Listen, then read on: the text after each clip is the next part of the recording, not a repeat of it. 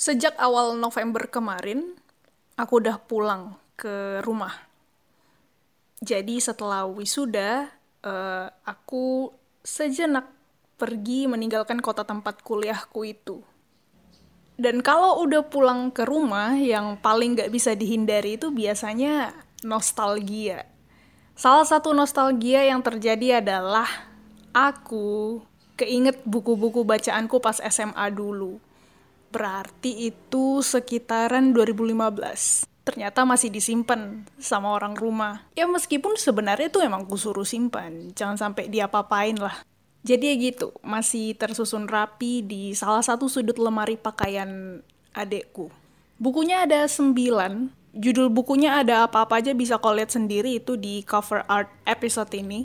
Sebenarnya ada sepuluh. Yang satu lagi tuh ternyata disumbangin adekku ke rak buku di kelasnya itu tuh buku non fiksi tentang kepribadian gitu. Aku udah lupa sebenarnya judulnya apa. Agak kesal memang. Kenapa disumbangin? Soalnya itu tuh buku bacaan pertama yang ku beli sendiri. Jadi nilai sentimentalnya tuh ya ya bisa dibilang tinggi lah.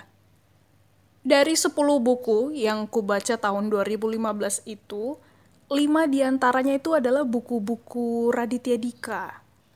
Yang pertama kali ku beli Judulnya Cinta Brontosaurus, terbit tahun 2006 kalau nggak salah. Sebenarnya iseng aja. Aku nggak pernah baca review novel itu.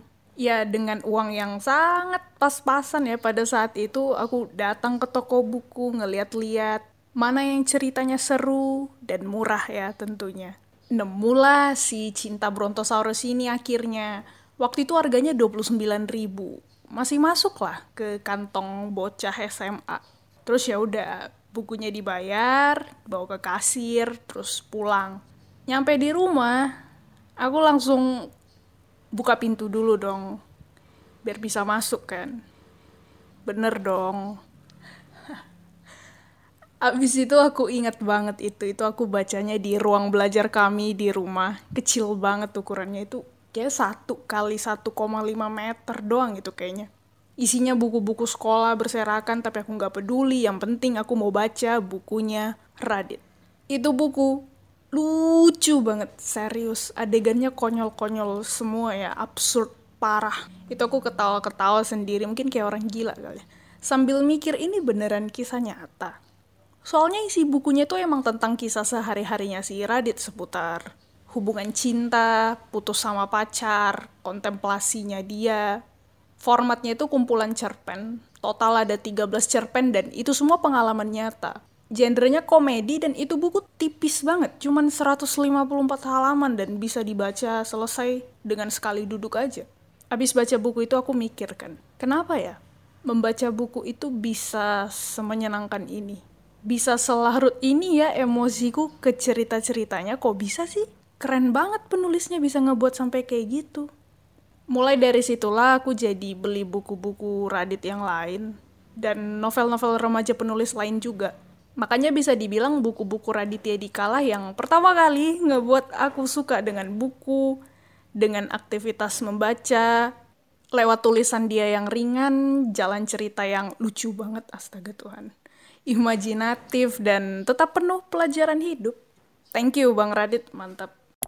Dulu itu ya, mau ngumpulin uang buat beli buku satu aja, itu lamanya minta ampun. Jadi tuh pas SMA, aku dikasih uang jajan 100 ribu per minggu. Untuk seminggu ya, bukan sehari, mohon maaf. 100 ribu itu udah untuk ongkos angkot, jajan di kantin, uang kas, iuran kalau ada teman atau guru yang berduka, belum lagi kalau nongkrong di pasar habis pulang sekolah, belum lagi beli aksesoris samaan bareng ciwi-ciwi satu geng. Nambah lagi kan tuh pengeluarannya. ya ampun seru banget tau zaman sekolah tuh dulu asli. Apa kabar ya tuh teman-teman ya? Oke, okay, jadi gitu gitu. Intinya nggak boleh minta-minta lagi ke orang tua. Ya udah satu-satunya cara biar tetap bisa beli buku adalah menabung. Apalagi orang tua aku tuh bukan tipe manusia yang suka baca buku. Satu-satunya buku yang mampu menguras kantong mereka ya cuma buku pelajaran. Kalau aku ketahuan baca novel dan mereka tahu berapa harga novel itu, mereka langsung kayak yang ngapain sih beli buku-buku cerita kayak gitu? No, buku pelajaran no, dibaca. Ya udahlah ya. Diam aja lah kalau udah digituin ya udahlah. Cerita di novel yang lagi ku baca jauh lebih menarik daripada mendebat pola pikir orang tua. Selain buku-bukunya Raditya Dika, aku juga baca beberapa novel romance remaja. Aku tuh sok-sokan terkejut tuh loh pas sadar, oh dulu tuh aku suka baca romance. Soalnya dua tahun belakangan ini tuh udah udah jarang banget. Cuman ya intinya, kenapa aku pengen ceritain nostalgia ini ya ya supaya ada konten aja sih bulan ini. enggak lah, enggak. Enggak salah lagi maksudnya. Serius ya, serius, serius.